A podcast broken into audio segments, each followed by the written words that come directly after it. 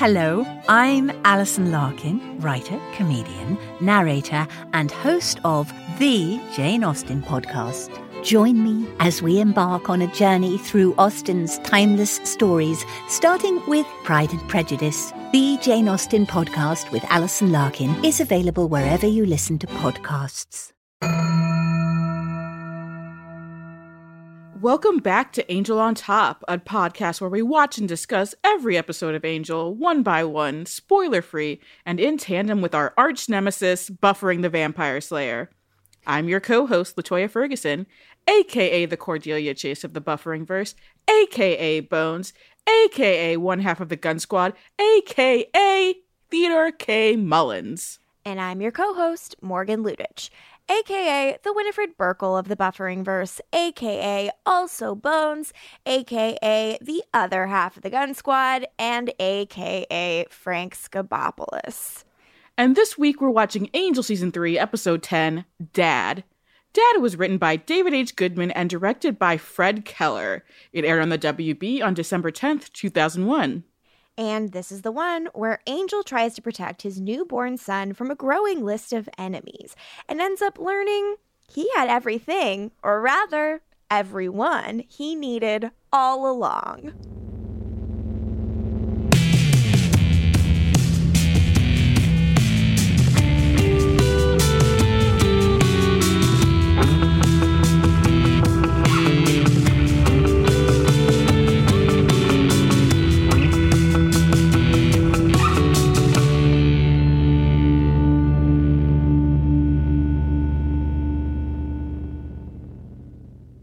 Previously on Angel. Whoops, look at all that we have done to Holtz. Sh- Sahjhan made his deal with Holtz. He's also non corporeal. Expecting a bad thing to happen right about now. Let's dissect this baby. It's a human baby. There will be no birth. Whoops again. A lot has happened in these past few episodes. The one good thing steak. The rain. Holtz lets Angel go. He will show no mercy. And we're back. We are! It is still raining because we're still on the same night uh, as um, the last episode. Because this is uh, my first note of the episode, which is that this is something the show started doing, like in I want to say, I, I, guess they did in season one with the faith stuff, uh, but season mm-hmm. two, I think really it's noticeable with like a uh, reprise and epiphany, where you have you know Angel's whole dark night of the soul, and then immediately he's like, I had an epiphany. We gotta go show up and tell everybody I had an epiphany. Oh, Angel. and of course, the Pylea arc, and it's uh, something that, without spoiling, will become like I think is amazingly impressive in season four. And that's just taking these arcs and, and, making them in a place that's such a short span of time that you're that you mm-hmm. kind of have to like take a beat and be like, oh yeah, this all happened like in one night. these past four episodes. Gosh, time for some TV is movies discourse, right? Sometimes TV really can be movies. Uh, but yeah, also the, the, way Angel does this with storytelling too, eventually, especially I think it starts around here, makes the viewing guides, like the crossovers with Buffy, um, it's you, that's why you need those viewing guides basically because there'll be long stretches where it's like just watch like eight episodes of Angel and then you can watch Buffy again as opposed to trading off. Yeah, this opens with like everyone running in from the rain. Uh, Cordy is like already like, all right, how do we baby proof this place? Like, we got to cover up the outlets. And it, honestly, that's making me think of like a Hyperion hotel with all those like s- big slippy plastic things on the doorknobs where you have to turn them and none of the drawers will open right anymore. Like, all of that. I get a kick out of that. Gunn will hate it. they, will all hate it. They really will. It Cordy won't work will... for any of them. Cordy will put them in and then she will regret it for forever because those things are a pain in the ass. Well, we know obviously Wes would know how to use them because he's an expert. Yes, an expert on all things uh, prenatal and postnatal. but Angel is like not into letting anybody else hold this baby. This is like the first time we see it. Like she tries to take over for a second and he is not having it. he is uh not. He is a uh, very protective father. And also, they, when they arrive at the hotel, they see all the leftover carnage because, like, Lilah had cleaners come, but they just cleaned up the bodies. There's still a bunch of blood, um, and the cages. Uh, that poor Fred thinks people something skittered out of it. Skittered is, of course, the word as we know, but nope, it was for baby and mother. and they are so handily labeled. So, well, yeah, they were She labeled by your favorite it. character. Doctor F, I miss you every day, bro. Ew. another another another group of people added to my my list of angels in this episode um dr f up there in heaven along with my my tusky tusky boys but we'll get there We'll get there because I was like, oh no, Morgan's gonna be like unconsolable. i was devastated And then Wesley gets all British and says, not to mention some bastards blown a gaping hole in the lift. yes and angel's like oh that was me and then wes immediately rolls back on it and it's like well we never use it so it's no big deal He, he uh, pulls a man pie, which is like, sorry, my bastard. oh my god and then it, this is when Lorne comes in correct Yeah. and he refers to the baby as a little nipper and himself as Uncle Lorne. I was like, wow, you are feeling familiar. And I think it's cute. Well, yeah, he's like house guest now, now because as he pointed out, they've just had his place destroyed twice. He lives there now. Uh, he's not paying rent. You can suck it, all of you. And you know what? Um, I think this did this get cut out of the episode, but I was talking about how it kind of seems like they blew up the set of Caritas basically to to force Lorne into becoming a full time player, like as part of the gang now. I remember you saying it, and I can't remember if it exists in the final version, but if it does not, it's good to restate here because it does seem like it's forcing him to really have to be in Team Angel's orbit in a much more consistent way. Like now that it's not about going to Lorne for help, it's about having Lorne around and him, you know, always now being involved because he, you know, lives under the same roof. Because uh, we are TV nerds, we've talked about this before. Like when you have a standing set, like Caritas, like getting rid of it, like blowing it up, setting it on fire is a big deal. So to do that, it's like this isn't something where it's just oh he's going to do some repairs on it now. Like they destroyed that set, so basically they had to have a reason for that. Obviously, and they're not getting rid of Lorne. They're like bringing him more into the fold because, as we've pointed out before too, they've still been calling him the host this season after the Pylea arc, which is ridiculous.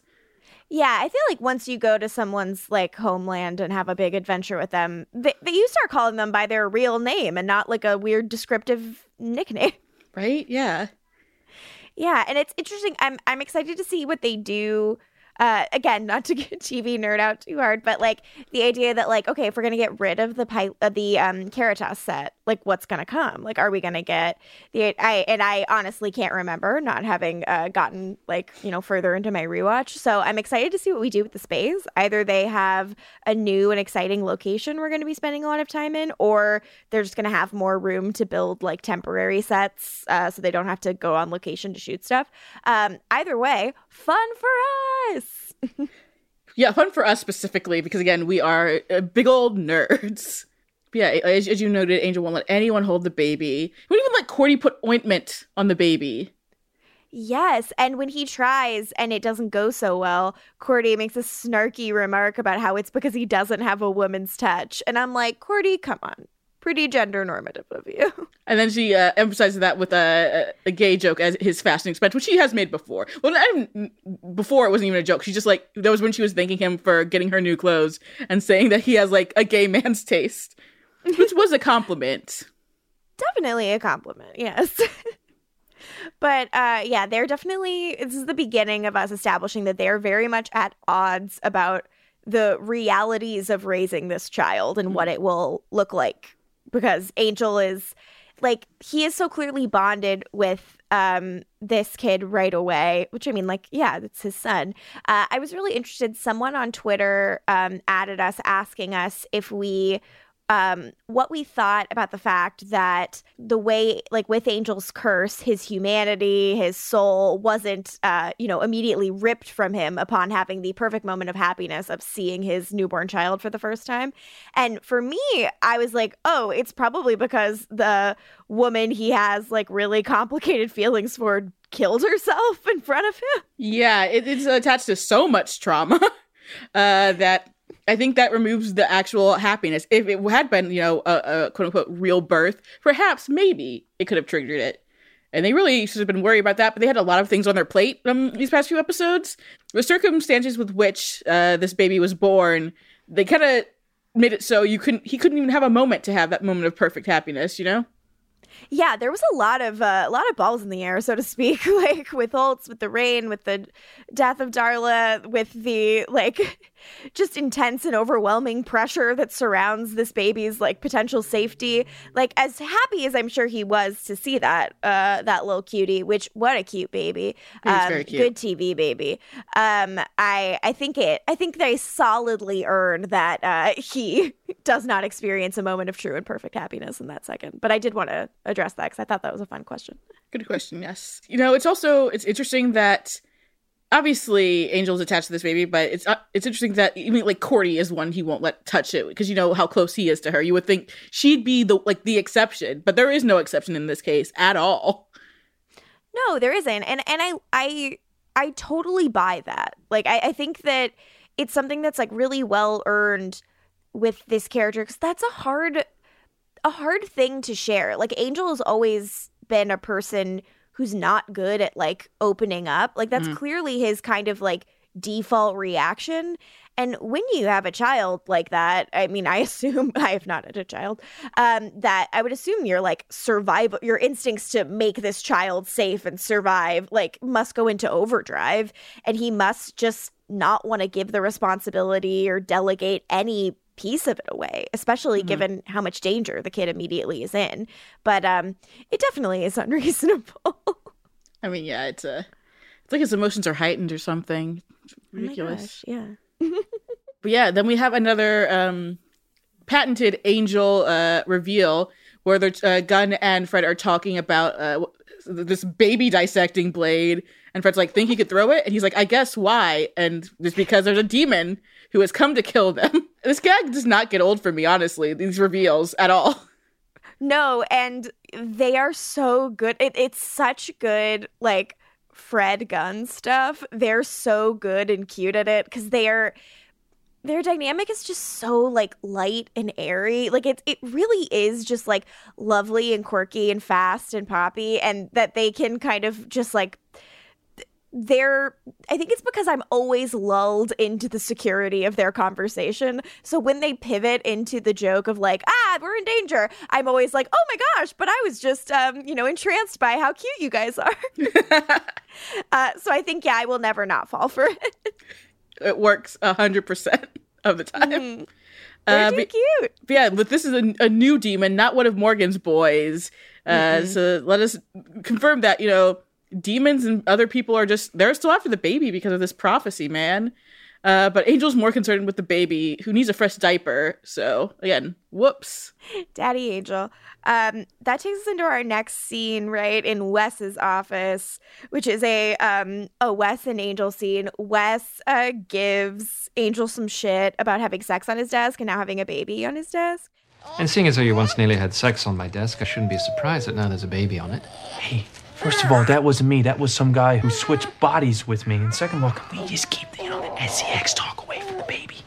I was very happy to hear a Carpe Noctem reference, an episode that is near and dear to my heart as it is my first one with you. Uh, so I was stoked that they were talking about it. I wrote in my notes, baby's first app. but I also do love that uh, Angel covers the baby's ears and is like, Can you cut it out on the sex talk? And I'm like, Honey, he's not picking that up. you don't know what a baby will learn, Morgan. Fair enough, fair enough.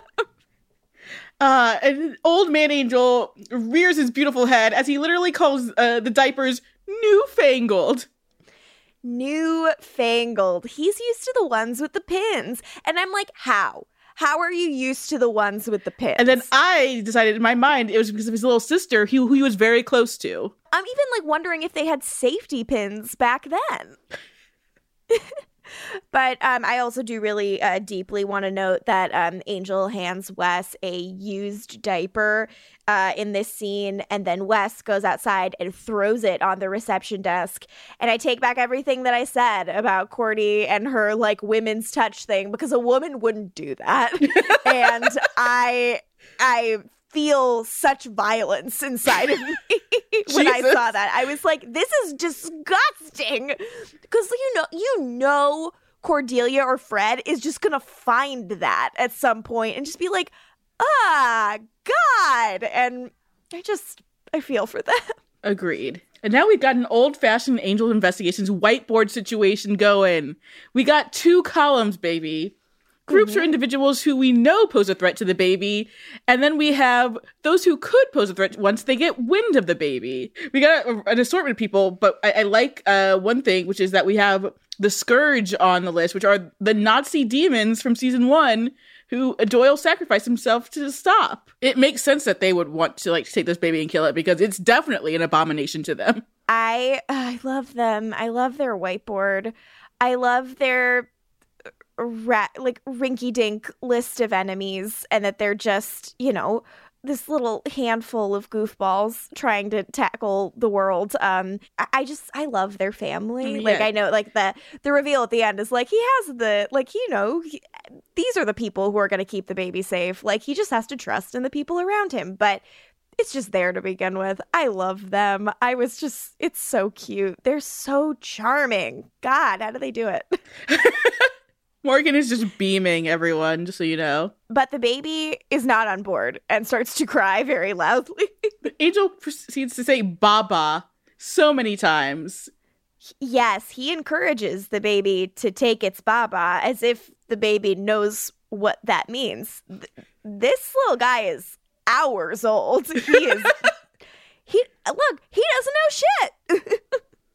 you're you're not going to have good luck, but um he is determined to do it itself and himself and like still is like blocking anyone out from helping him, which doesn't seem like it's working out too well. It doesn't. Uh, none of this is working out too well for Angel, I have to say. Uh, Gunn even offers to help Angel, and Angel's still like, nope. Come on, Angel. Let him in. This is why you have friends. And then uh, we go to uh, your favorite character, Holtz and Sahjhan, and your actual favorite characters, the boys, as I call them. Yes, uh, this is where I write down my boys drinking big gulps with a heart next to it, and then I also write down excitedly that they were they have a two week contract, and I'm like, great, I'm gonna get to see them for so much longer. oh, poor Morgan. This is where Morgan cries, obviously. Obviously, uh, yet again, I'm crying on this podcast. Holtz poisons my beautiful boys. I did get teary eyed at a point in this episode, just so you know. I will uh, let you know when we get there. Oh my god, I can't wait. Yeah. Um. So Holt is to Sahjhan, why didn't you tell me Darla was pregnant? He's like, it didn't seem important. Come on. Uh. But Holt's actually, you know, that hasn't changed his mind. He's like, she got off easy. Okay. Yikes. Um, but he like says that he doesn't want like my beautiful muscly boys. He wants like real warriors who will really fight. So he insists that he is committed to this cause, even though like Sahjhan's like side eyeing him a lot and being like, "Uh, "You sure you're committed? Because you could have killed him and didn't." I mean, he's committed to this cause where Sahjhan even says we've got prophecies to fulfill. Holtz should say, skirt, rewind. we need to talk about that. Full record scratch. Like what? Again, I know as we've discussed, as I have been told repeatedly, vengeance is not a clear-headed state. In this mind. case, Sahjhan's clearly saying he's a pawn.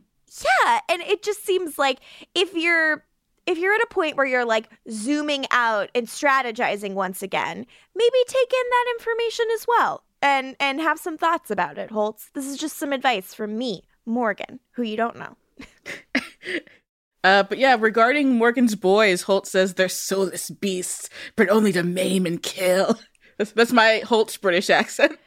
And I'm like, yeah, maybe if you only had a like a working relationship with them in these specific confines, like you saw them at the gym. These boys are sweet. They want to get their pump on. They're not sweet, Morgan. That is what they are. They're soulless beasts bred only to maim and kill. Sahjhan said that in their introduction at the gym. You just didn't listen. Yeah. I bet I could change him. oh no. but he wants to find info using this box, which is uh, the Mac that Sahjhan has set up in his lair. Turning on the Mac uh, features the return of Demons, Demons, Demons uh, website. I love it. Very Broad City. cut to Angel Investigations also using their, their big old box. Also, they're using their Mac, but it's a laptop. Um, Mm. the little teddy bear and the diapers on the on the table. That's cute. It is, but the baby is still crying. That's what babies Um, do. I, I I am aware. Yeah, I mean, not all the time though. Like it is an unnerving sound for a reason. When a baby's crying, you want to try to soothe it. Um, and Angel is remaining unsuccessful. Uh, Lorne comes in and explains that he had the Furies put a safety spell on the place, so I guess no one can get in or out unless they use the exit in the sewer, uh, which has a password, which is the Pylean word for hedgehog. which uh, means something very different in English, and I wish we knew because Fred thought it was hilarious. Uh, it had to be dirty. It had to be dirty, and I she's so cute about it. And the two of them had this like little like exchange about it, and they're both just like sharing a private giggle, and it made me so happy. And I like I like Lorne as a member of the crew. Like let's Yeah, this start feels establishing right all the now. dynamics. Like this feels Mhm. very right. But yeah, they're also thinking of like more people and possibly more ninjas. But no, there was just the one ninja, and we saw him, and he did performative knife play. I'm sorry, sword play, and it was Mhm. hot. And Mhm. sorry for Lilah's fuckboy, truly R.I.P. to a hunk. right? There's also three Gone apparently forgotten. Three different websites offering money for the baby. And Angel has Fred trace the websites. Like that's a thing she can do. But later when she's explaining why it's so taking so hard, Cordelia can translate what she's saying to Angel, which means she also knows like hacking and stuff. Which what's happening here? Look, I guess they're taking some like classes at the learning annex about computer stuff. Because I didn't even I didn't even know what Fred was saying. And I'm good at computers. And Corey's like, this is what it means. I'm like, I still don't understand what you're saying. I guess maybe we're to believe that she explained it to Cordelia a while ago, so Cordelia is therefore able to translate it. Not again, Although I not- guess it- Cordy has had to be like the hacker of the group. She's the, the been the computer girl of the group until now. So yeah, before Fred, before like like Gunn's like the man on the streets, Wes is the man with the books, and Cordy is Cordy's going to demons, demons, demons. yeah, she's she's on the demons, demons, demons boards. What is her handle for commenting? Bloody Becky. Bloody Becky. uh finally it all comes full circle. uh, but yeah, Fred also makes. They say Fred brings up the firebomb exception for uh, the force field. She and Gunn both do that whole thing where they're like the same thing. They're like, "Why'd you say that?" But like, they're right when they do it, and just like accept it. Everyone. Look, yeah, sometimes the truth isn't palatable. Does that mean people should lie? I don't think so. So, this is also where Cordelia is like, hey, what if we took this newborn baby to a hospital because it needs like immunizations and like tests and things like that? And Angel's like, absolutely not. I'm angry now. and he tells the team to do better. It's like oof, and then he he he says he makes it clear. I promised his mother no one is going to put their hands on this child. No one, and he has taken it so literally that even his his friends can't put their hand on this child. We are within hours of this kid's birth. It is normal to be defensive, but it is definitely frustrating to watch because it's so hard, you know, like, because we know these people are like fully in his corner, fully in this baby's corner, would never do anything wrong, only want to help. So it is, it's, it is hard to watch. At least it was for me. Yeah. Yeah, we have didn't note that Lorne, who is here, keeps hearing a hum in the hotel, uh, which uh, turns out to be uh, Gavin's amazing surveillance. Uh, state of the art, you guys, just state of the art, Thank God we have those ears. Thank God we have Lorne's perfect pitch. right? And uh, Linwood uh, is pissed over at Wolfram & Hart because the child wasn't supposed to be born. And Lilah's like, yeah, slight loophole and everything. because it was never actually born. They say basically that you know maybe he's getting paid too much, the translator, but like they're about to kill that translator, right? Uh, yeah, poor guy. I hope they have someone else lined up because he did seem knowledgeable. Uh, but yeah, I don't think he's long for this world. I mean, the one he was worried about like wanting his job, uh, uh, you know, he's there. yeah, he accidentally completely suggested a good replacement. Yeah, Linwood also wants the Hessian scroll writers to, to work on contracts and negotiations. And you know what? Smart. We need to get into the origins of who's writing these scrolls because they're all tricky bitches. Yeah, I would love to know. That would be very helpful. Um, this is also where Gavin, I think, says he has like a team out searching, and then he looks at Lilah and he's like, "I'm sure you would have thought of that given time, because they cannot stop jockeying for position to save their lives." I, I love my messy competitive bitches. See, this dynamic rules. When it was just like Lilah versus Gavin, it was just like, no, go away, Gavin. But with Linwood there and them like competing right in front of him, it's so good. It it really is with someone to like preen for and so, and like the immediate like consequences of that dynamic and that fighting being present helps so much. Uh Linwood says he wants to find Holtz and like that's their next big uh like, you know, thing to do. Uh so Lilah and Gavin kind of have their marching orders and then Linwood talks to the baby. Now, that's a cute little baby.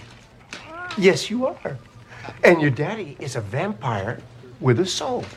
And sometimes he reverts to a creature of pure, malevolent evil who could rip your tiny throat out. Yes, he does. The best. I would like to speak about this.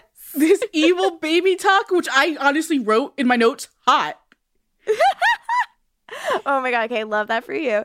Um, yeah, I love that he is talking to the baby about Angelus, and I just like very much shades of the mayor, the idea of softening him in a way that makes him infinitely more upsetting. It's like, don't mistake this man for like just what you see. There is also tenderness to him, but that tenderness is horrifying because he admits freely and as if this is not a problem at all that the senior partners took his children from him when they were like too young for him to get to form a relationship with him. And he's like, yeah, you know, say la vie. And that is chilling.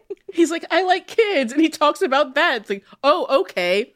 And he thinks it's going to be cute to turn up the surveillance so he can hear the baby. And it's just screaming. And they're all like, this is bad. He's like, turn it down.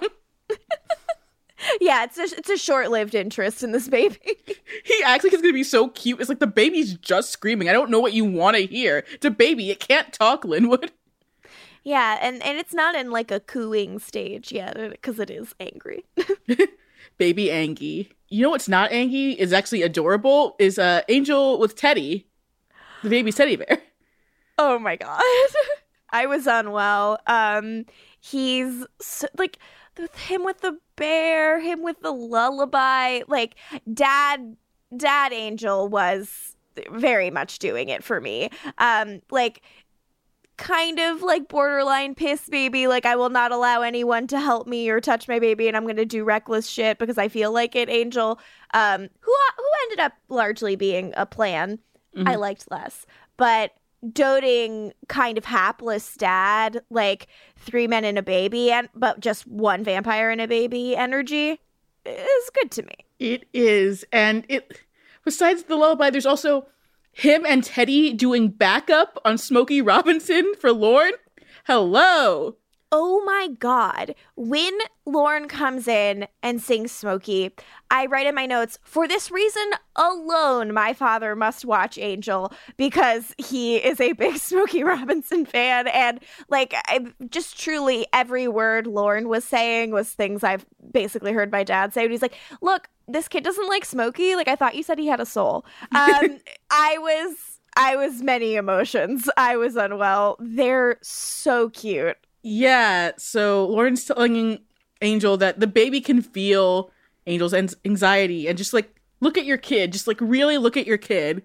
So Angel's, you know, looking at his kid, he's doing funny faces. And the final one is his vamp face, which actually works to quiet his baby, which is so sweet. And that's where I teared up. Of course. Okay, that's a perfect moment to tear up because it is so lovely. I believe I had like my face in my hands and was staring at the screen adoringly at that moment. It is so lovely. And eh, I love what Lorne also says this baby is more than a mission. Like, and, and I don't think I, I appreciate that because Angel is someone who's very much like a directive person. And that's not how you learn a child. You don't like make it your goal to like Yeah. learn how to fix your kid's problems and make him stop crying. You instead have to just be and like feel what works and what doesn't. And that there's there are no shortcuts there and there is actually really not a lot of linear movement there like it's all this weird kind of emotional intelligence that I don't think Angel really excels at. And I do love that Lorne tells him his vibes are bad and that he doesn't pass a vibe check, which he could not. He could not at all. But yeah, that baby loves Vamp Face. And I love that baby. yeah, because that baby loves him. And that's just like it it's such a beautiful thing. Like that he like it this is his son. Like that it has love like this he this little boy has love for angel and all that he is um just inherently you know because he's his. Uh good to me. Lovely to me. Now i am tearing up. Good to me, like that moment I reference often, which is when Buffy kisses Angel's bumpy face. yes. Back, uh, so in uh, an emotionless place, we are in uh, Wolfram & Hart's files and records room. Angel is uh, looking up uh, Angel's files, and uh, our, our lady friend, who is you know heading up files and records, is played by Stephanie Courtney, who um everyone like everyone must know as Flo from the Progressive commercials. that is where i recognized her from. I knew you would tell me so i just did, decided not to look it up so that i could be excited on mic. Wow okay. Flo herself files and records and she is like stuck seemingly in like a file cabinet labyrinth basement uh and Of course she is. This is Wolfram and Hart. Of course, like of course she is. Like duh. But also, I I have to pay respect to Stephanie Courtney because she has a prolific acting career. Like she was on Mad Men. yeah yeah, she's been recurring on the Goldbergs for years now. Like she still acts, but she also like makes fucking bank as Flo. So dude, that Flo money, that Flo money must be amazing. If you're listening, you're an advertising executive, and for some reason you really want me to talk uh, about your thing, let me know because I want to get some of that Flo money. we all want the Flo money, but I don't even know if it's possible. Like no one gets that Flo money besides That's Flo. fair. I love that uh, Lilah is given a big old binder. and She's like, "Great, this is all the angel files," and they're like, "No, no, no, no, no." That is like the table of contents to all of the Angel files. Um, Angel has 35 cabinets And counting because it's always updating. hmm And uh, I love that for him. He is prolific, baby. hmm So uh, Lilah has her work cut out for her. Ah, okay. So, um, here we go. we got a daytime scene because a lot of this, this takes place in the daytime. Actually, this episode, but this is like out and about in the daytime. Mm-hmm. And Holtz is out and about in the daytime and he has an obituary for a woman named Julia Cooper, not Julie Cooper, but Julia Cooper. and then he is mm-hmm. tailing some other redhead cool girl who smokes. Dang, this girl's alt. She's got a leather jacket. And you know what? She knows he's tailing her. And I wrote my notes, it really is weird that this is in broad daylight, but I guess it makes sense because it makes clear that he's not a vampire, which is a, a, a important point. her name is Justine. Uh, I guess Julia was her twin and was, you know, you know, killed by you know two puncture marks in her neck and an extreme loss of blood. So Animal you can all attack. Do the math. yes, by an animal attack. And he's like, "Come with me. I'll help you achieve your ends." and she is reasonably not interested. He like throws her against a car and then against a brick wall, and I'm like, if this man approached me in this way, I would like I mean I would break his windpipe, but you know, if I couldn't because he was a more skilled fighter than me, I would never speak to him ever and I would like um I would never have cool girl dialogue with him. yes, I don't think I would become his like, you know, uh, girl Friday protege. I mean, like no we'll talk more about it in their next scene, but I just want to say uh, Justine is played by Laurel Holloman, best known for playing Tina on The L Word. And I, you know what? Mm-hmm. I know this one. I explained it because I know this one. Tina was with Bette, which is Jennifer Beals' character on The L Word. That's a thing I know. Hey, look, th- add it to our list of things we know about the L word. Number one thing, we know we will never be watching it. Number two thing, that. Kristin's Corner. Kristin's Corner. It's all Riley sucks and what the fuck and Cordy is hot. Kristin's Corner is the place for very deep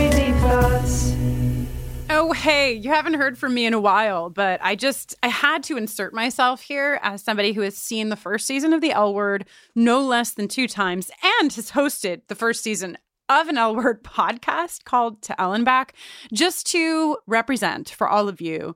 I'm here to say that I am not a fan of Tina Kennard and I am not a fan of Justine. I find no redeeming qualities in either of these people. If you, like me, are somebody who values the wonderful horror that is the L word, you can just tweet at me uh, and let me know. I will share. I will share space with you, fellow L word people who have seen Tina arrive on your television screens now as Justine, and you're upset all over again. I'm sorry if this is a controversial take. I'm sorry if you don't like me, but this is my corner, so you're just gonna have to deal with it.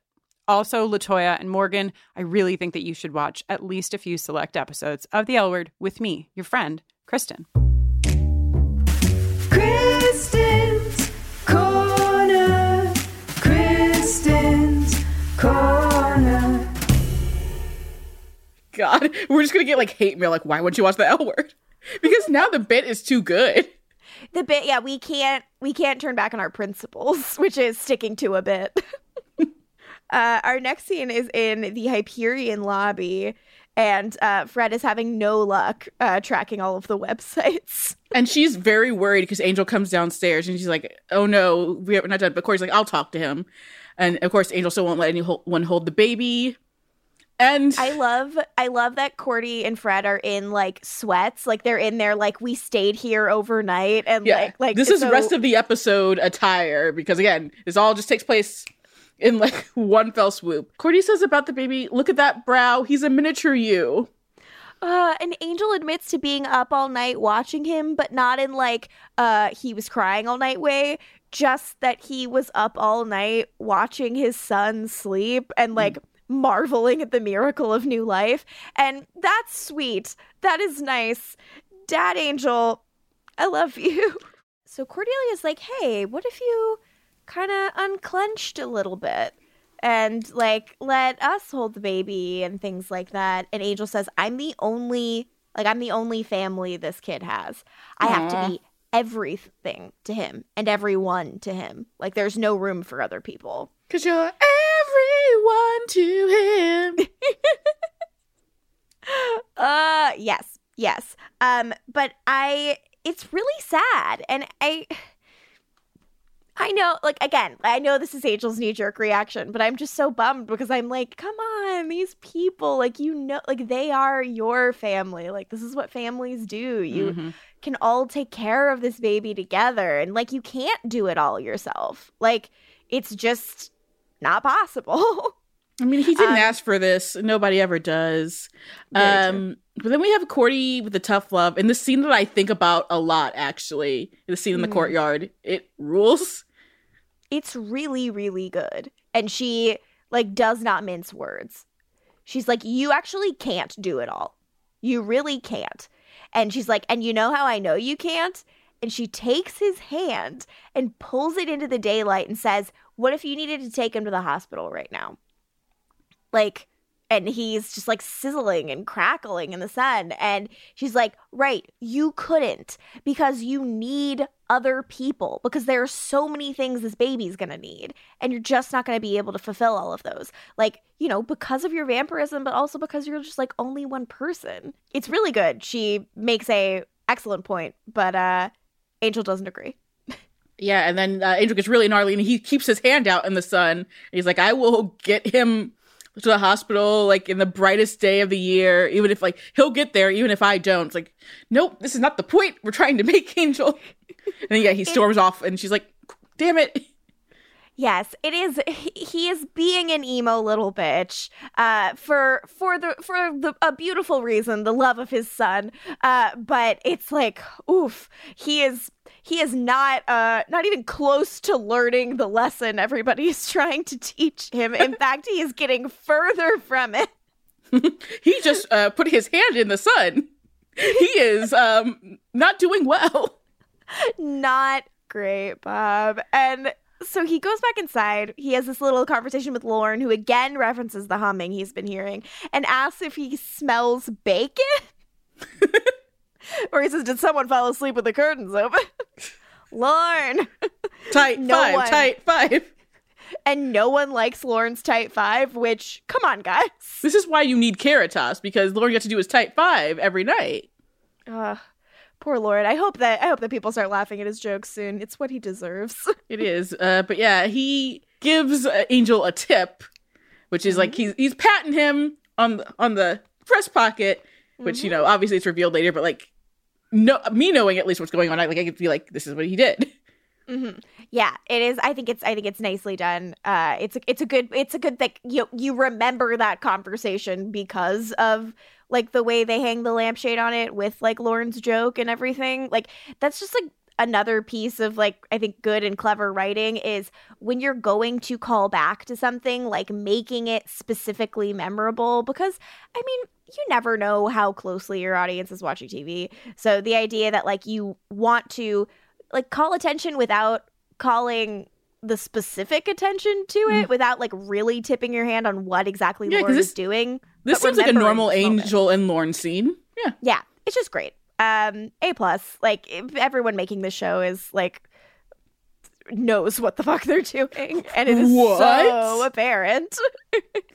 I yeah, I know. An incredibly scorching hot take from me that the all the incredibly talented upper level writers of Angel who've gone on to have big careers know what they're doing. this is why you come to this podcast, folks. Today's episode is brought to you by Regal Cinemas. If you're anything like me, you deeply enjoy going to the movies. Going to the movies is probably among my top three all time activities. I love seeing films on the big screen. I also love being around other people who are watching the same movie with me at the same time. And of course, I love eating giant buckets of popcorn. If you feel the same and you like going to the theater, Regal Unlimited is something that just makes sense. Regal Unlimited is the all you can watch movie subscription pass. It pays for itself in two movie visits. You can see any standard 2D movie anytime, no blackout dates, no restrictions. When you want to watch a movie, in 4DX or IMAX or RPX or ScreenX. There's so many ways to watch movies these days. Your Regal Unlimited membership gets you into those premium experiences at a reduced cost. And with Regal Unlimited, you don't only save money on the tickets, you will also save on your snacks. And as previously mentioned, I love snacks. The only thing that can make me love a snack more is saving money on buying a snack. Members get 10% off of all non alcoholic concession items with membership.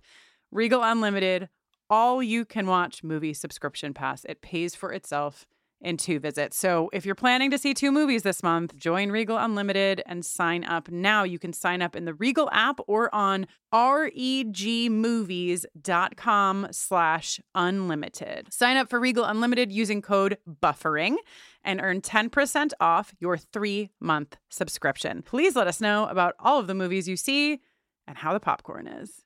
Hey there, this is Justin Bartha. I made a funny new podcast, King of the Egg Cream. It has the greatest cast in the history of podcasts with actors like Lewis Black, I'm torn by my feelings for two women. Bobby Cannavale, You can eat it, or if someone hits you, you can put it on your cut. Melanie Lynskey, I wonder what these marvelous things are that look just like boiled chicken feet. Jason Ritter, I can break things and pick locks and kill people. Michael Stuhlbarg, The whole point is to inspire people that they should make themselves better. Ari Graynor, No, don't whet its appetite. What are you, an idiot? me, Justin Bartha, That's not just any egg cream, that's a Lemke's special. and all narrated by the hilarious Richard Kind. This is the story of Harry Dalowitz and how he rose from nothing to become New York's King of the Egg Cream.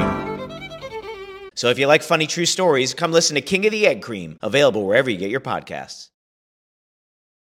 But yeah, Gunn also arrives, and you know what? He he took the sewer to get in the sewer entrance, which means he had to use the password, which means I wanted to see that.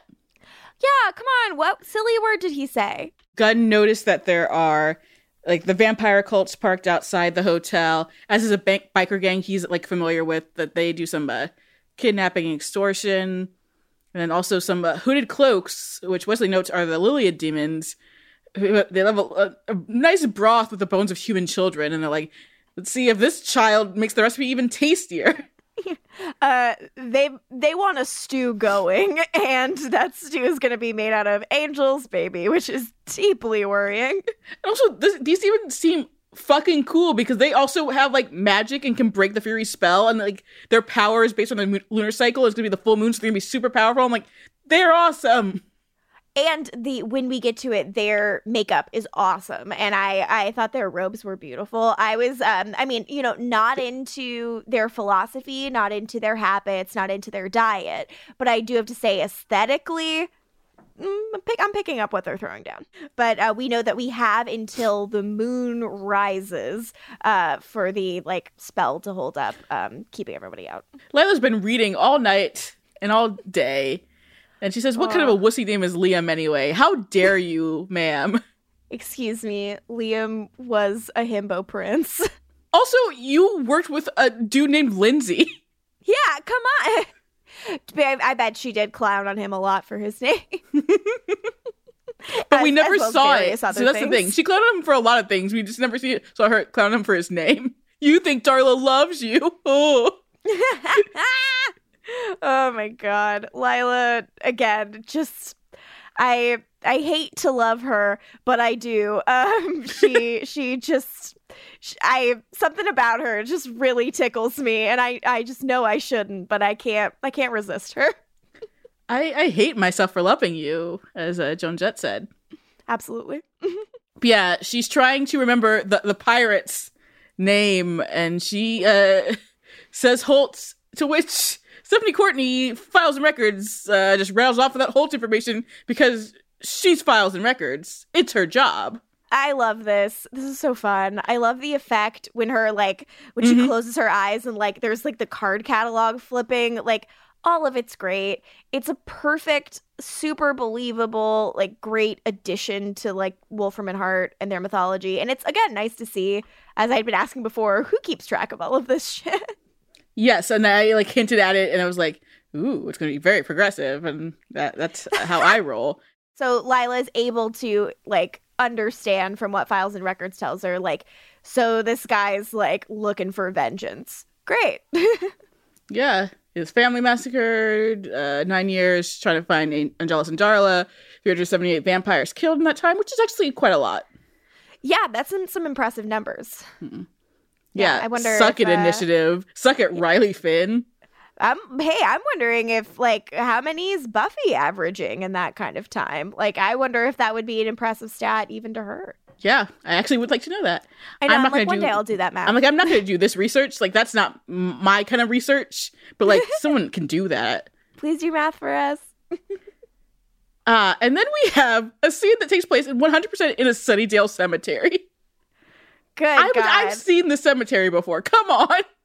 and and like with the even like the way it's shot like it is such a like uh you know pastiche on buffy i write in my notes justine doing slayer shit and then i write holtz peeping comma helping why are you like this i don't know uh but he is like he like she falls and like almost eats shit and he catches her and she you know is unable to dust this uh vampire and almost dies until Holtz saves her Your life has been ruined.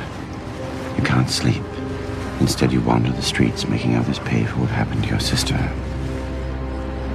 That's where I can help. I see your talent. And I see your hate. And I know that I can shape and hone you into an instrument of vengeance. Sounds like fun. It won't be. I know I've not been kind to Holtz.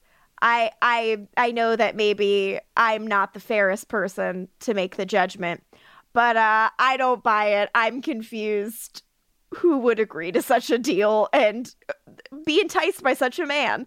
But um I'd love your thoughts. What are, your thoughts on Justine before I get into my whole uh, spiel? Because this is where I get like into all my my notes and my theories and my research.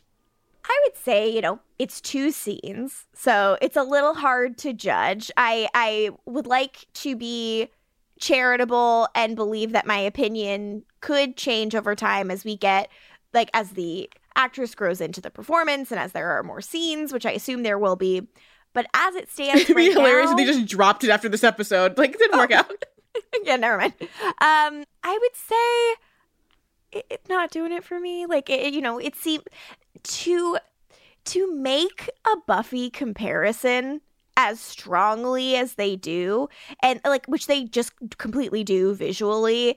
I think is a complete disservice to the character. Like it sets her up to be compared to the star of another related show that has had six years to establish herself and is a, like a fantastic and well realized performance and written character, like all of that stuff, to be like kind of Buffy like, huh? And have her like spout off a couple quips. Like, of course she cannot be Buffy. She just has to look like diet mean redhead Buffy and I just like Damn. that's like that like that is not this I would say not this actress's fault like in fully a fault of the way she is set up and introduced and so I'm hoping that I come to like this character more but as of right now left very little impression on me Okay. no thanks I will use that slam to segue into my stuff, which is that. Um, so one thing is that I vaguely remember at the time, like there was a fan canon uh, that, that Justine was possibly like a Slayer potential who like aged out of being activated. That was Oh, cool. something people talked about, and I mean, just like write that in your Shanshu prophecies, just uh, something to like, mull over, honestly. And I this is the first time I thought about it in this case particularly like if it's a warped Slayer Watcher dynamic that's happening here because I thought this scene specifically felt like kind of like a warped um Buffy's first slay with Merrick situation too. So I, I I kind of appreciated that like thinking through that perspective. I think I appreciated this scene more. But also like the the big thing with Justine, honestly, like we have to say it like this is such a Kate Lockley insert that it hurts because this was supposed to be Kate Lockley. And Elisabeth Röhm was unavailable because she had just booked Law and Order. I mean, it probably would have been more of an improvement because she has an established relationship to Angel in the show.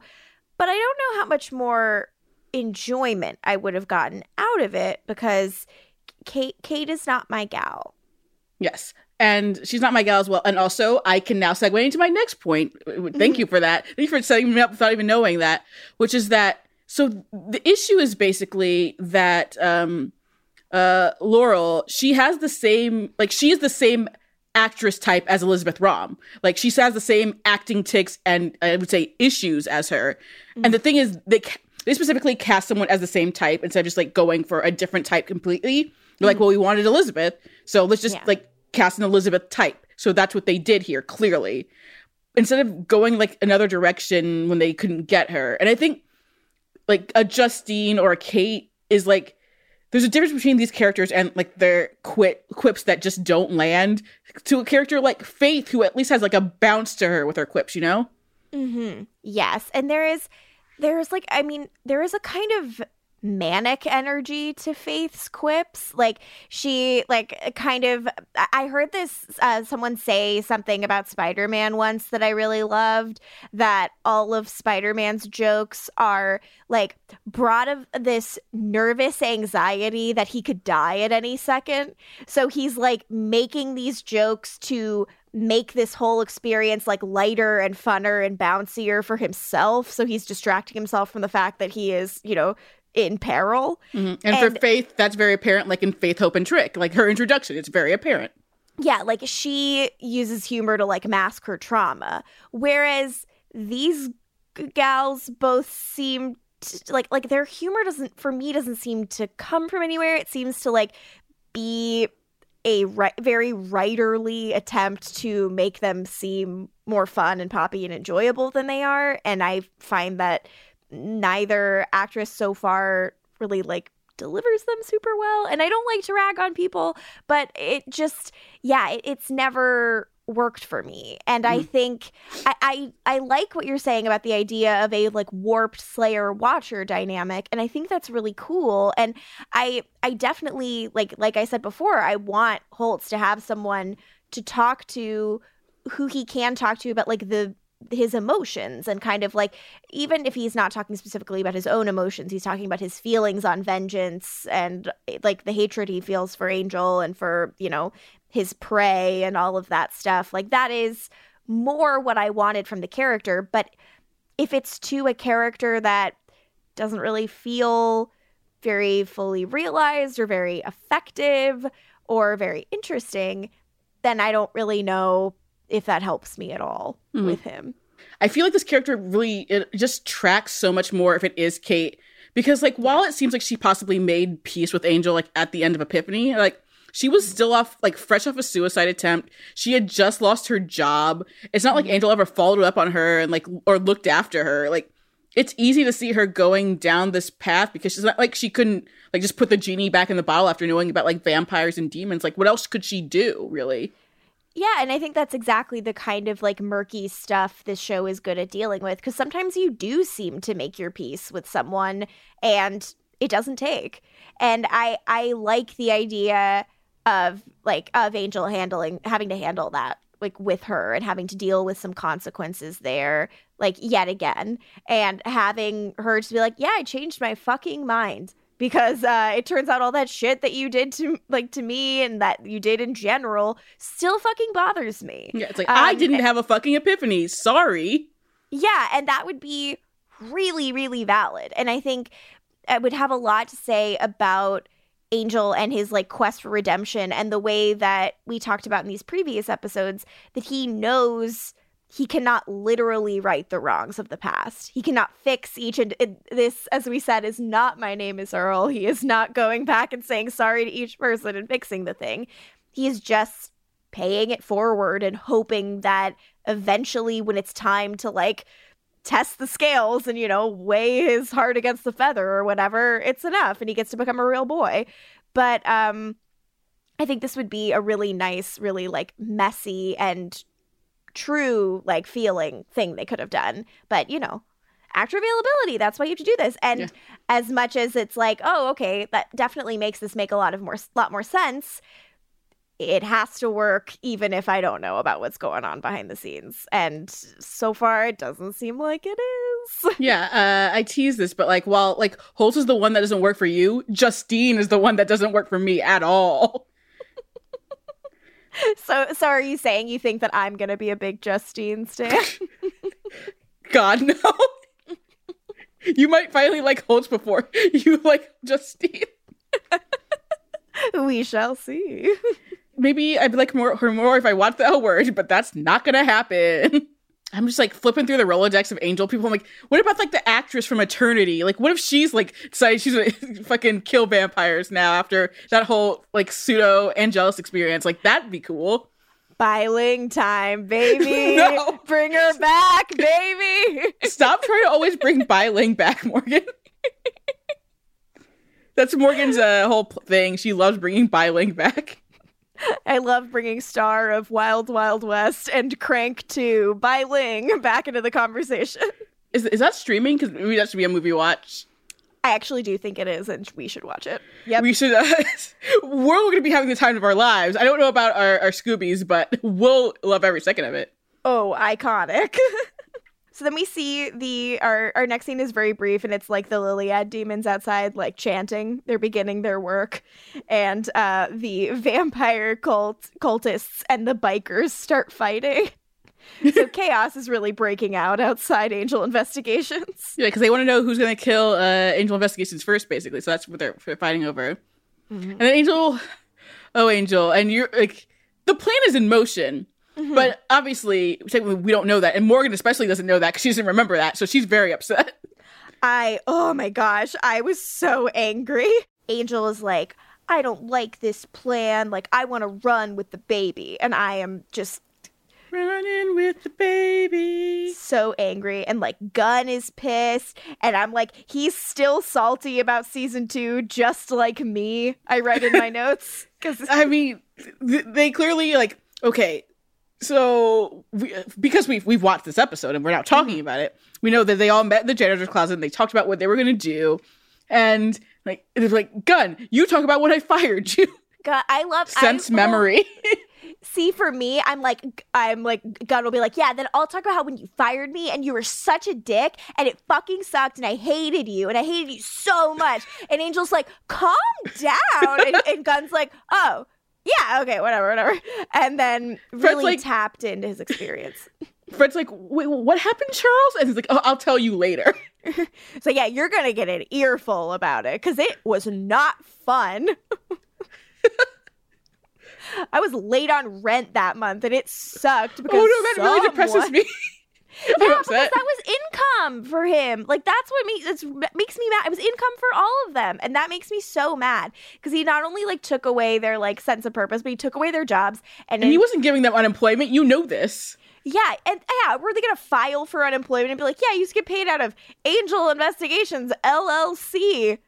Yeah, I mean, actually, sure. he did have that set up though. So like, it probably, like David Nabbit David probably said that all up, that. Yeah, yeah. yeah. So they, maybe they got unemployment, but still not enough. You know how that is. Yeah. Oh, I do know how that is. Maybe David got them, got them, got them Cobra.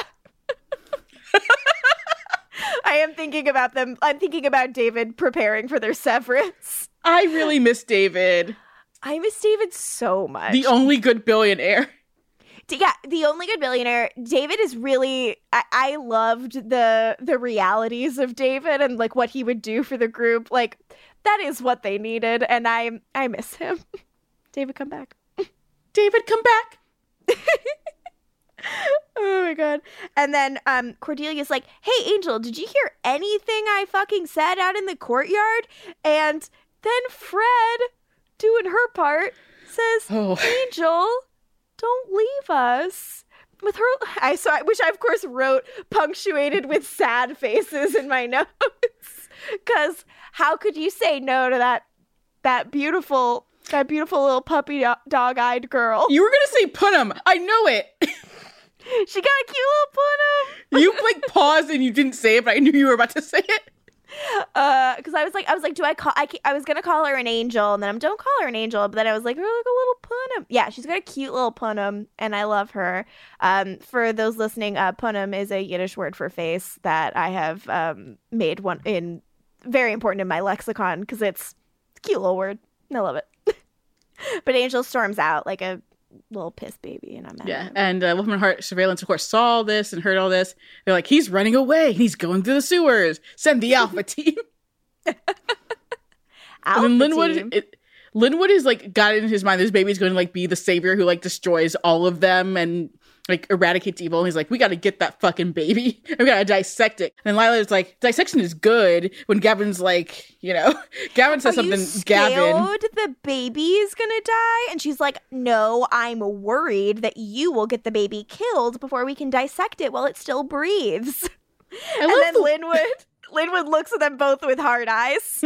I love the way things evolve from like thinking Gavin's just like, come on, Gavin, why are we doing this to Daniel Dae Kim to being like, I love this back and forth every single time. They're both terrible. I they should both lose, but also it's great. And again, hate fuck, please. Please. Like it just for all of our benefits. But yes, I just love that Linwood is like, oh wow, that was deliciously evil, Lilah. Like he's he's really like keeping a little scoreboard for the two of them, and he he liked that from her. And yeah, Alpha Team engaged. They're outside the hotel. Time, I'm like, time for more commandos to die. Like you guys failed miserably last time, and uh, the force field is broken. And you know what? It's time to fuck watch.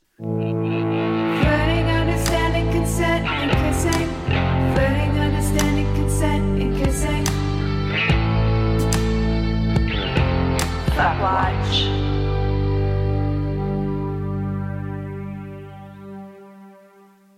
I thought a lot about this. Oh, really? You thought about, about and, this? And I I I think I have to bring out some some big guns here. And I have to say that I would like to fuck Daddy Angel. Oh yes, I I I, I could tell. I could tell. I was like, maybe I'll pick files and records, lady. But I'm like, no, I have to be true to my heart. I have to say, it's Dad Angel, like singing Smokey Robinson, like playing with the teddy bear, like being sweet and soft, and like ultimately, like kind of letting go of his own like fear and ego and worries about this thing and like learning to be a functional part of this family that like shares the responsibility of raising this kid because that's what's going to be best for this kid too. It's like Mhm. all of these people have so much to give. Like Angel will be lucky to have his child learn and love and be accepted by Cordelia, by Gunn, by Fred, by Wes. Like, imagine that kid raised by that group of people. What a lucky baby. What an amazing kid. Like, and you see Angel start to get that. And it's a good look on him. It's a very cute look on him. It is. I, I very much agree. And again, season three, Angel, it's looking good.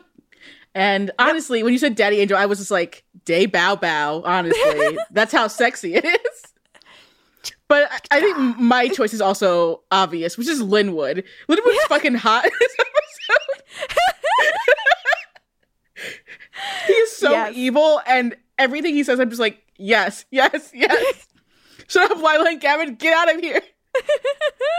it's just time for me and Linwood right on that conference table. Uh, love that for you. Love that for you. We are just back to back fucking Linwood. First Darla, then Linwood. You're taking my sloppy seconds a couple times. I had to strike while the like when is the right time, you know. Fair, fair, fair. Yeah. I like I had to go through again. I had to go through my files and records and think like, will I- will I need to fuck Linwood another time this season? I'm like, I don't know if that's like the case, but like here, like just him and talking about his children and like, well, give him away and like, turn it up, turn it down, and just like uh his final scene with Angel, I'm just like, yes, uh, he's doing. I would be his trophy wife. I would just I would watch Real Housewives of Los Angeles, but Angel canonical Los Angeles, where you're Linwood's wife and you're like throwing wine in monsters' faces. Like that's what I want to watch. yes, please. Oh, I need a quip. I, I need a quip for for my intro.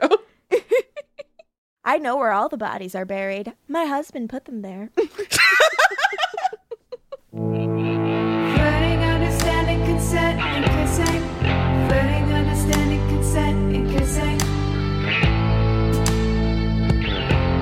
Fuck watch.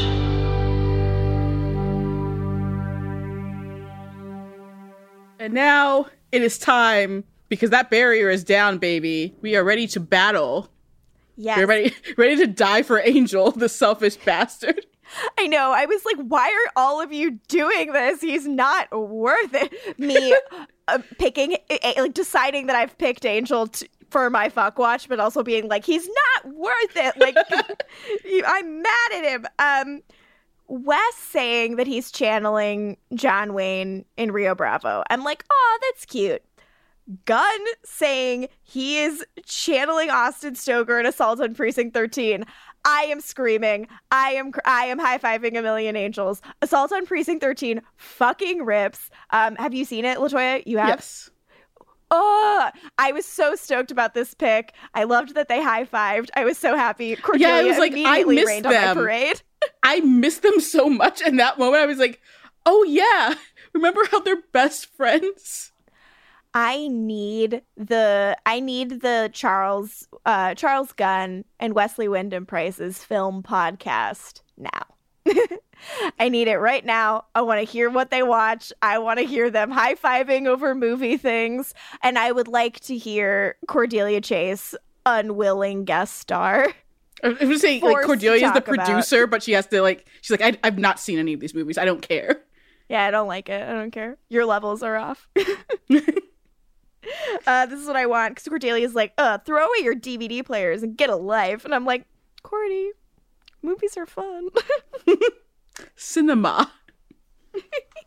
so the factions are fighting still, and honestly, this fight choreo is hilarious. yeah, it was very goofy. I liked it a lot. David Boreanaz is popping out of a sewer on the on the LA streets, and that's also hilarious. Look, And when now- you live in Los Angeles, that's just the kind of thing you see all the time. Back before the, the, the quarantines, I was seeing people pop out of the sewers every day, all day. All day. Uh, yeah, now Alpha Team is chasing him, and then Mm-hmm. some factions finally get into the hotel, and then Wes has the flamethrower because again, really, I mean, I love Vampire Diaries, but they stole, stole so much from Buffy and Angel.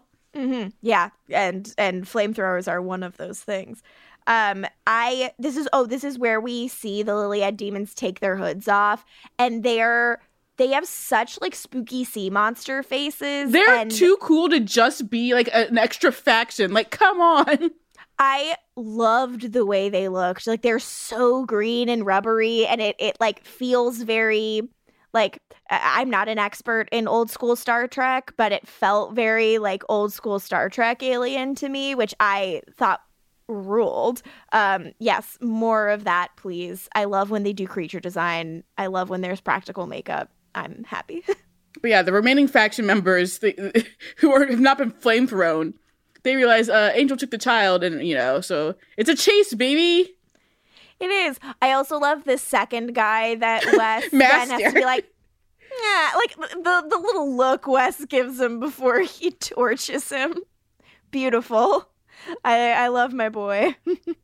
I love them. I love them all. Uh, and Angel is apparently talking to the baby, saying, "We'll get through this." It's great. I love that he's like, action set pieces are easy. Being a dad is hard. And I I appreciate that. Um I wrote in my notes at this point when I was mad at Angel, babe, you suck at both. Um, because I was so mad at him for endangering this child. And I was like, that baby does not have a car seat. I was that really you were- like gave me so much anxiety. I wish I could like not remember these things, but unfortunately, obviously, you know, I do. So I'm like, I'm like, what's Morgan gonna think? And uh, of course, I noted the big action set pieces. I'm like, Morgan's gonna love that because it's so good. And it's like, at this point, uh, Buffy's not really doing that. They were doing that kind of in season. They were doing that in season five. So for Mhm. season four for Angel, that makes a lot of sense. You know, just uh, uh, season three. I'm sorry, season three for Angel. It, it makes a lot of sense because again, this show uh, it's pretty expensive to make, and it it it shows. And honestly, it really shows. And like every facet, really, from like the monster design to like this uh, set piece. Having like a car chase is huge. Like that is such a big thing to do like for TV. Like that's so many moving pieces, like literally. it is uh not easy to do that budget-wise. So it's really impressive that they committed to it. And also this mean- is where I'd like to note very um very Fast and Furious 8 um Statham and a baby action sequence, uh Angel and a baby action sequence. I'm I I could not deny that that intrigued me in that way. Of course. So that was, of course, good to you. And I mean, I've talked about it before, just like on when I was guesting on this podcast, even before I was a host. And I think it should always should be mentioned. Like, Angel was very ahead of its time in just terms of its presentation as a television show. It was like the first show that was like in widescreen. Like, Mhm. like uh, it's just it's a beautiful looking show that still looks beautiful today, and you don't have to like you don't really have to worry about you know um, crew members showing up uh, because aspect ratio is fucked. Because again, it was Mhm. filmed in widescreen and presented as such. And I just like I remember watching the show live, and it literally every week looked like you were watching a movie on the WB. hmm And I think that's really true. Like it, which is interesting that they decided to be in widescreen, especially with the first season, which has, I think, like so much of like an old Hollywood throwback feeling that I think they ultimately kind of stop doing, except for the like cinematicness of it. Um, Yeah. to not use words well. Um, it it is really cool. Like it it does look still so good, which a lot of stuff from this era kind of doesn't, which is a bummer. All our all our bad guys like flee, like they're like, we hope we've stalled long enough. Angel takes them to an abandoned mine, which again is a it's a, amazing that they they like taking us to an abandoned mine. Like this is what the chase scene's leading to. It- very impressive. Uh, not easy to like big, big, big area. Lot of extras. Lots of expensiveness. Uh, Angel finds himself surrounded, and he says, "You want the baby." Have the baby, and he tosses it to them, and I'm like, "Oh, okay, thank God that wasn't a real baby." and it is the teddy bear. Oh, poor bomb. Teddy. Teddy goes kaboom. Teddy didn't deserve that. Teddy ain't do nothing wrong. he didn't do a dang thing wrong in his life. Making me very sad. But uh, it blows up and Angel gets away. Yeah. Woohoo! And it turns out the gang has the baby and they're at the hospital where they should have been all along. So good. Yeah, and we see the first non-angel person to hold the baby. We see it it in Cordy's arms, which is very nice. Feels Very right. And then we got Linwood enhancing over at Wolfram and Hart. Oh, if you think I didn't write enhance in all caps in my notes, I loved that. So he's like magnified a hundred times. Again. That's 200 times. it's a lot of times. And so he sees Lorne handing over the note and calling out the supply closet where there are no cameras. So it becomes clear this whole thing was a plan and a setup. Yay, we love it. I write in my notes Angel being a dick was an act for the cameras. Thank goodness. Gavin then Gavin- immediately. Gavin. Try, to, I trying to clown on Angel's it. acting chops. I don't believe it. I'm And Gavin. Lilah's, and Lilah's like, sure seemed like you fucking believed it. Why didn't you tell anyone if you didn't believe it, Gavin? And then Linwood's like, you know what? This is fine. The herd has been thinned. You know, everything is still working towards our devices. Yeah, and Lilah, you know, has some some Holtz information about like how all the stuff happened 200 years ago and he's still human, so we've got some time traveling and those damn scrolls. uh, so time to do some more Holtz research. So Lilah is uh, above Gavin again, is what, what's happening here. But then Hell yes. sirens go off. Those vampire detectors, baby. Angel's here to see Linwood. And I am fanning myself. Uh, both of our both of our fuck watches right in the same room. The you cut the tension with a knife. Uh, Angel walks in, he slices this guy's face, and he's like, "My son is a cut in his cheek, so now you do too." And I was like, "One, hot. Two, yes." Yes, and Make hot. him pay.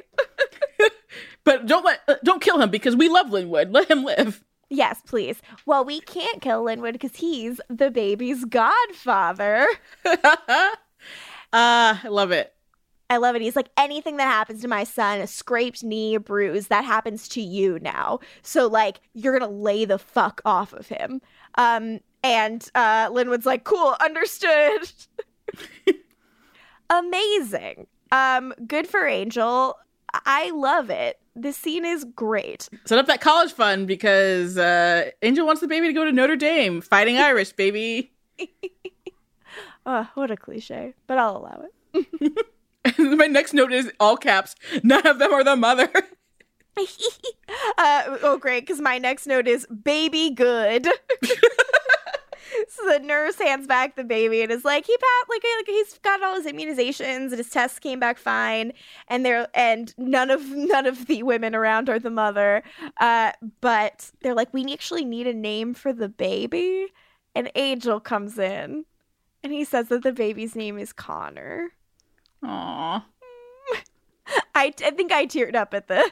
I was just Aw. like, that's nice. they're all together, like because I because finally they're all together and they're not doing like a scheme where they have to pretend that they hate each other or they're not actually on each other's nerves. It's just like a nice warm moment with the whole family, and I was uh just unwell. Aw. Mr. Angel, which uh my mother actually said when I was about to watch this episode without realizing. She's like, she's like, oh hi, Mr. Angel. She said to like the screen cap. Uh, you tell her it's it's Geraldo to her. Geraldo Angel, a pet psychiatrist with a small practice in Pacoima, who also fights crime. Uh, oh, Fred. Fred, Fred, please come up with all my aliases as well. Again, if Wesley were around, he could have just said his name is Liam because his name is Liam. William, even.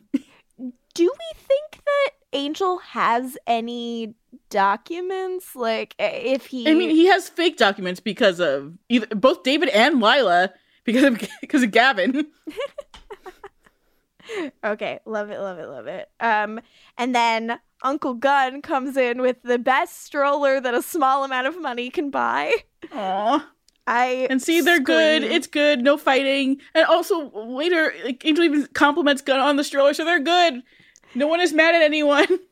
Yes, and it, I just and then my last note is safe, comma home.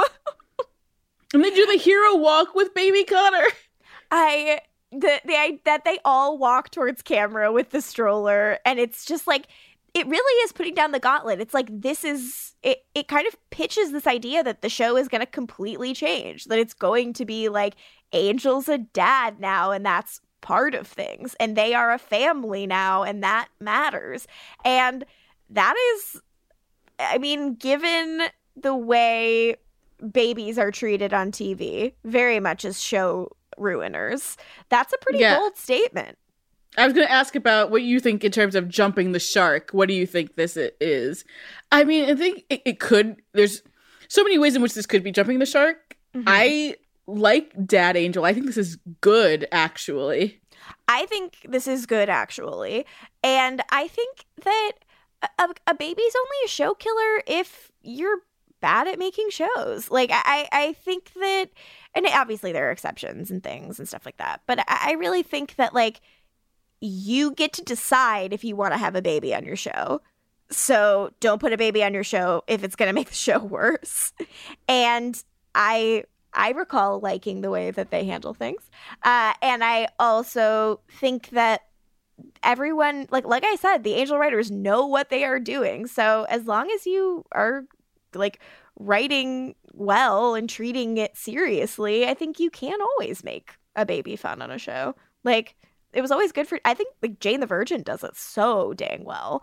Like that is a show that I definitely don't feel like is uh harmed by like the kids. The kids are I great. mean, yeah, there are babies all around Jane the Virgin. And you know what? It's good.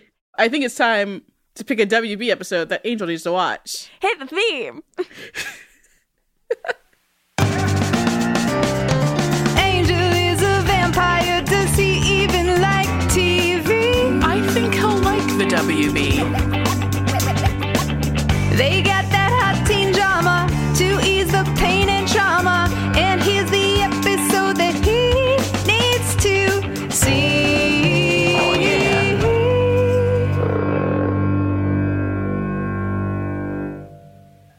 I've already chosen a Smallville episode Ageless, which is the exploding baby episode written by Stephen uh, K. Tonight. So I'm basically just gonna um do it again, but with a different show, which they had their own like ticking time bomb baby, which is uh the Birds of Prey episode, uh season one, episode four, three birds and a baby. That you reference three men and a baby, unrelated, made it even more perfect.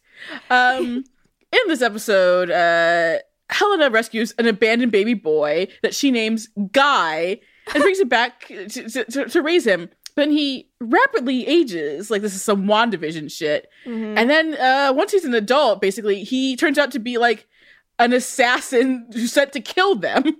Uh oh. And this, you know, this episode's all really all about Helena's mistrust of people, especially men. And so she is the one who like really like gets attached to this child. So it really sucks when he tries to kill her, you know? Right.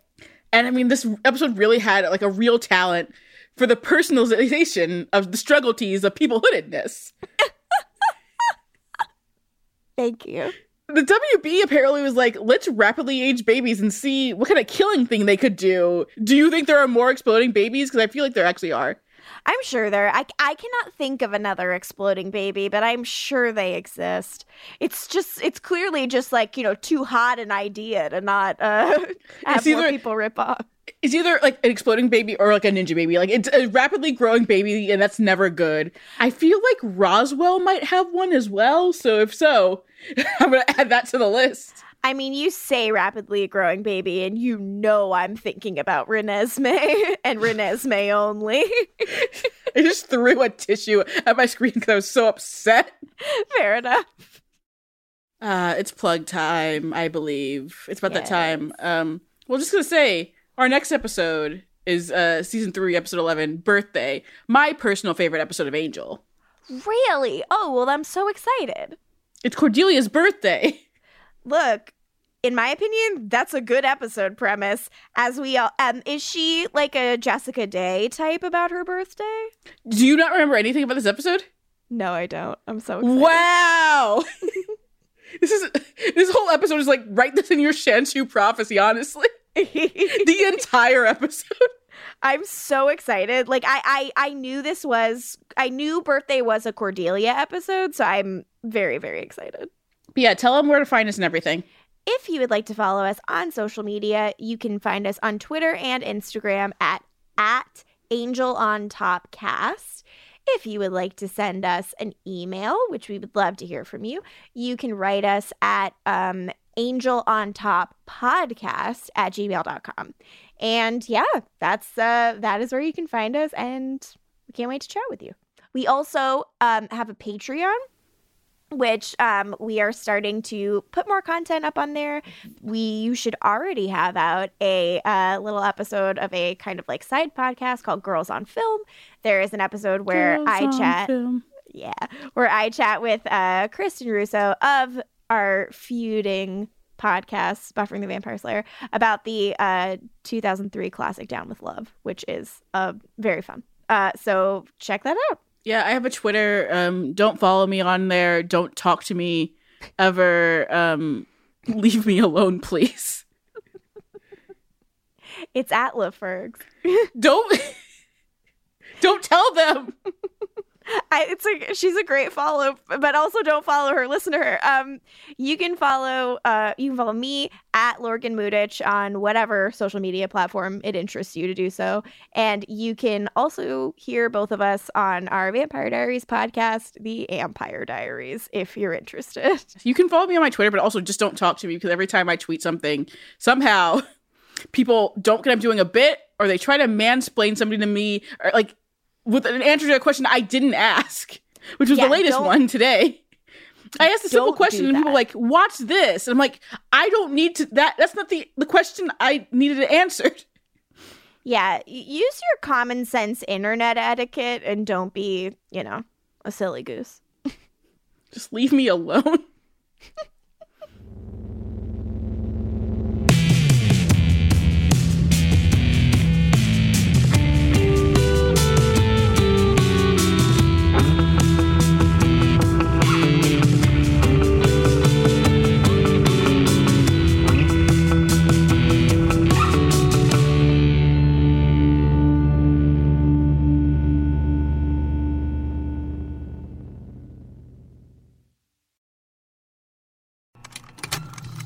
Contained herein are the heresies of Radolf Burntwine, erstwhile monk turned traveling medical investigator.